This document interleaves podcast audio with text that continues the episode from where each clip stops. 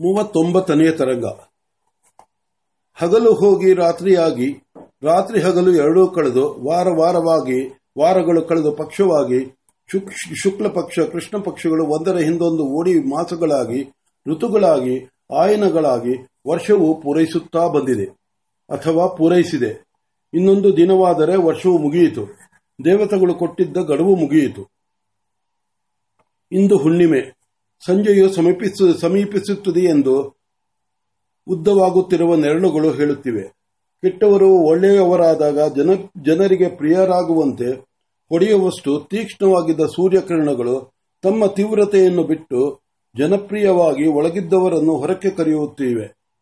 ಆಶ್ರಮದಲ್ಲಿ ಮೃಗ ಪಕ್ಷಿಗಳು ಮಧ್ಯಾಹ್ನದ ಆಯಾಸವನ್ನು ಮರೆತಂತೆ ಎದ್ದು ಓಡಾಡುತ್ತಿವೆ.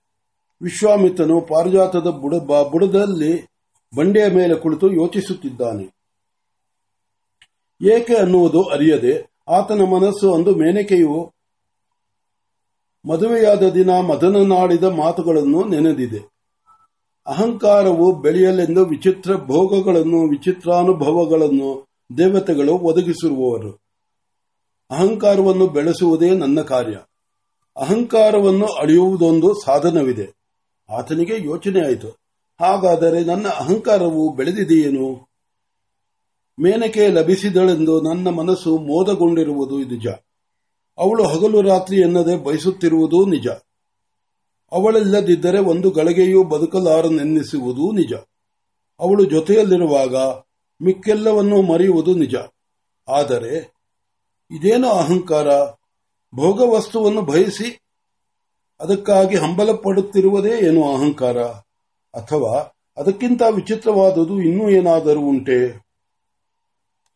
ಮೇನಾ, ಬರುವುದಕ್ಕಿಂತ ಮುಂಚೆ ಅಲಂಕಾರದ ಆಸೆ ಇರಲಿಲ್ಲ. ಈಗ ಅದು ತಾನೇ ತಾನಾಗಿದೆ. ಆದರೆ ಅದಕ್ಕೆ ಮುಂಚೆ ಇನ್ನೊಬ್ಬರನ್ನು ಮೆಚ್ಚಿಸಬೇಕೆಂದು ತೋರುತ್ತಿರಲಿಲ್ಲ. ಈಗ ಅದು ಹೆಚ್ಚಿದೆ. ಹೀಗೆ ಬಾಹ್ಯ ವೃತ್ತಿಯಾಗಿರುವುದೇ ಅಹಂಕಾರವೋ? ವಿಶ್ವಾಮಿತ್ರನು ಹೀಗೆ ಏಕಾಂತವಾಗಿ ಕುಳಿತು ಯೋಚನೆ ಮಾಡಿ ಬಹಳ ದಿನವಾಗಿತ್ತು.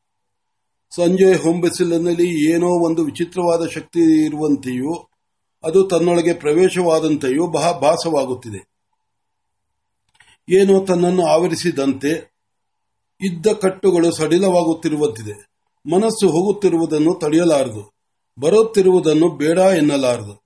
ಅಸಮರ್ಥನಾದ ಯಜಮಾನನು ಮನೆಯವರ ಚೆಲ್ಲಾಟಗಳನ್ನು ಕಂಡರೂ ನಿರೋಧಿಸಲಾರದೆ ಸುಮ್ಮನಿರುವಂತೆ ಮನಸ್ಸು ಸುಮ್ಮನಿದೆ.